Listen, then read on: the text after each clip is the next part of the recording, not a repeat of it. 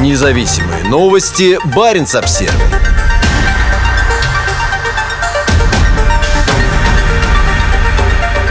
Взрывной спрос на аккумуляторы приближает освоение новых месторождений на Кольском полуострове. Компания «Евразия Майнинг» объединяет усилия с госкомпанией «Росгео» для создания нового заполярного глобального центра добычи металлов. Новые рудники будут расположены на уязвимых арктических землях рядом с национальным парком. После более чем 10 лет планирования британская компания, похоже, наконец готова приступить к освоению крупных запасов металлов на своих лицензионных участках в Монче-Тундре. В марте этого года компания объединила усилия с Росгеологией в рамках подготовки к добыче и переработке никеля, кобальта и меди. По словам компании, этот регион может стать новым глобальным центром добычи платиноидов. Мончетундра – горный массив, расположенный на западной стороне озера Имандра, недалеко от города Мончегорска. На восточной стороне озера находится национальный парк Хибины. Мончегорск – это развитый промышленный центр под управлением горно-металлургической компании «Норникель». В середине декабря совместное предприятие компании «Терская рудная компания» подписало соглашение с Государственной корпорацией развития Дальнего Востока и Арктики при Министерстве по развитию Дальнего Востока и Арктики. По данным компании, объем вложений составит более 3 миллиардов рублей и будет создано более 380 новых рабочих мест. По словам генерального директора Евразия Майнинг Джеймса Ньювенхейса, сотрудники Сотрудничество с корпорацией поможет усилить политическую поддержку со стороны ключевых государственных органов. Соглашение с Корпорацией развития Дальнего Востока принесет пользу как существующим проектам на Кольском полуострове, так и будущим проектам, которые Евразия Майнинг может осуществить в Арктике, подчеркнул Ньювенхейс. В конечном итоге здесь может появиться до 9 открытых рудников, а добыча может составить несколько миллионов тонн руды в год. Как сообщает компания, первым на очереди стоит проект «Нюд». Планируется освоение новой перерабатывающей фабрики мощностью более 1,7 миллиона тонн в год. Одним из инвесторов выступает китайская госкомпания Sinosteel. В этом районе крупные запасы никеля, кобальта и меди, а также платины и палладия. Движущей силой проекта является стремительное развитие возобновляемой энергии энергетики. Как пишет РБК, ресурсный потенциал территории оценивается в 400 миллионов тонн золота и платины, из которых около 60 тонн – это запасы месторождения Мончи-Тундра. Проект может оказаться одним из самых рентабельных в мире благодаря наличию поблизости инфраструктуры и добыче открытым способом. Евразия Майнинг начала планирование освоения Мончи-Тундры еще в начале 2000-х. В течение нескольких лет она тесно сотрудничала с компанией Anglo Platinum, а в 2014 году получила контроль над лицензионными участками. Скорее всего, освоение месторождения будет происходить в сотрудничестве с Норникелем и его местной дочкой комбинатом Североникель. Для Евразии Майнинг это был непростой процесс. Много лет компания балансировала на грани выживания, а в 2019 году выставила себя на продажу. В том же году она привлекла в качестве консультанта Алексея Чуракова, а затем наладила сотрудничество с южноафриканской Lesego Platinum. Сам Джеймс Ньювенхейс раньше занимал пост гендиректора Lesego Platinum, а также работал в российской горнодобывающей компании «Полюс золота».